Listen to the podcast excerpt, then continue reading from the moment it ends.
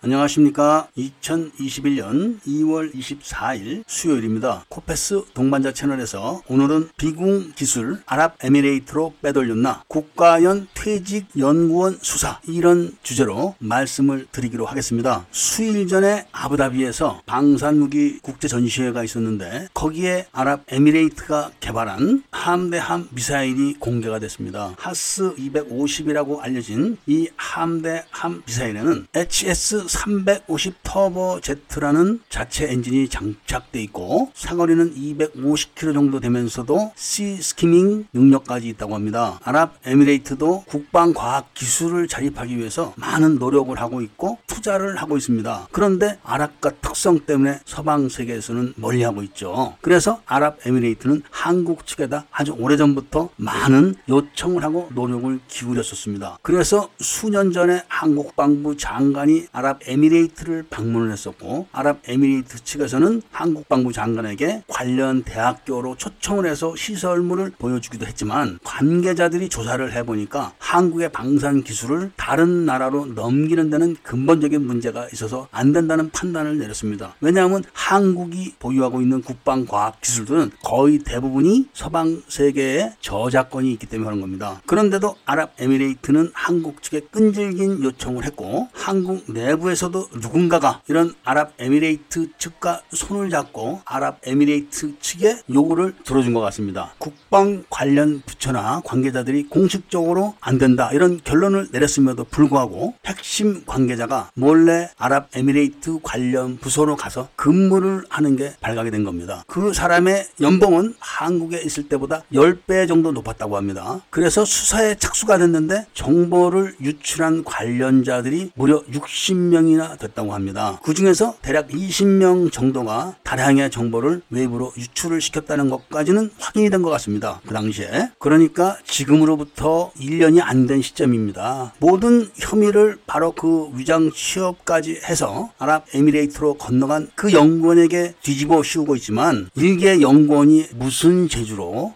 그 많은 정보들을 혼자서 가지고 나가고 그리고 위장 취업을 해서 신분 세탁을 했다가 다시 아랍에미레이트로 가서 취업을 하겠습니까? 뒤를 봐주는 사람이 있었기 때문에 가능한 거죠. 연구원들이 무슨 강심장이었습니까? 책상물림들이라 다 열심히 공부만 했던 사람들이기 때문에 혼자서 절대로 그런 행위를 하지 못한다는 것이 많은 사람들의 중론이었습니다. 이 부분에 대한 수사가 안 된 것 같은데 비유를 하기는 딱 맞지는 않지만 과거 윤기권이라는 5.18 유공자가 북 한으로 미리국을 했었습니다. 그 사람이 북한을 가는 루트로 영국에 가서 영국에서 북한 대사관으로 가고 북한을 갔다고 합니다. 그런데 윤기권은 영어를 잘 못합니다. 한마디도 못하는 거죠. 극장에서 간판을 그리던 사람이 무슨 재주로 영어를 하겠습니까? 그리고 그 당시에 미국 대사관 앞에는 비자를 받기 위해서 사람을 사서 10만 원씩 주고 기다리고 텐트 치고 이렇게까지 했었습니다. 영국 비자도 상당히 까다로웠습니다. 영국 비자를 받 기도 힘들었고 인터뷰를 하게 되면은 대화가 안 되기 때문에 인터뷰 자체가 안 되는 그런 윤기건이가 혼자서 표를 끊고 비행기를 타고 갈아타면서 영국까지 가서 영국 호텔에 혼자 묵으면서 그리고 택시를 잡아 타고 북한 대사관까지 갔다. 이거를 아무도 조사를 하지 않았습니다. 그런 것처럼 KDD 연구원이 너 내가 돈 많이 줄 테니까 기술 빼가지고 아랍에미레이트로 와. 이런 제의를 했다고 혼자서 가능하겠습니까? 안에서 정보를 뺀다고 해도 자기가 취급하는 정보뿐만 아니라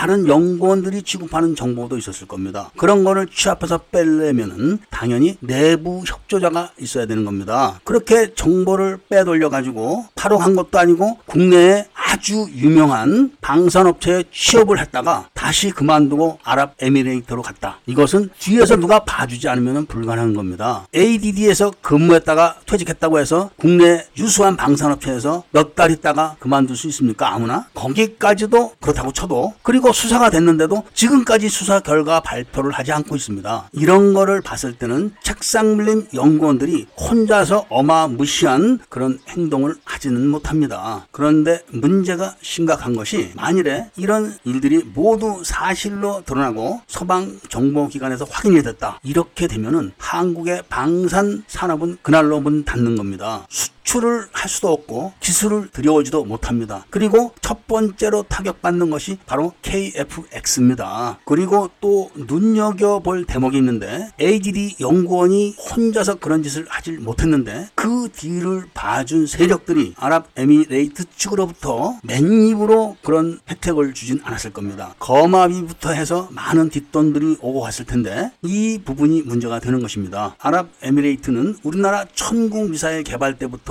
자금을 댄 걸로 알려져 있고 그리고 천궁 미사일도 수입을 해간 나라입니다. 특히 비궁 미사일은 콕 집어서 기술 유출 우려가 신고까지 돼서 수사에 들어갔지만 아직도 수사 결과는 발표되지 않은 것 같습니다. 이런 판국에 아랍에미레이트가 함대 함 미사일을 공개를 하고 그리고 지대공 함대공 미사일 개발 계획을 다 발표를 했는데 서방 정보 기관에서 가만히 있지는 않을 겁니다. 군사 무기 기술은 아니 지만 원자력 발전 기술도 통째로 넘어갔다고 해서 지금 수사 중입니다. 지금까지 제가 말씀드린 내용은 뇌피셜이 아니라 검색을 해보면 금세 나오는 사실들입니다. 국민 세금이 이렇게 다 모래가 흩어지듯 허물어져 가는 것을 보면서 안타깝다는 말씀을 드리면서 오늘 이야기를 마치고자 합니다. 구독과 좋아요, 알림을 부탁드리고 이야기를 들어주셔서 감사드립니다.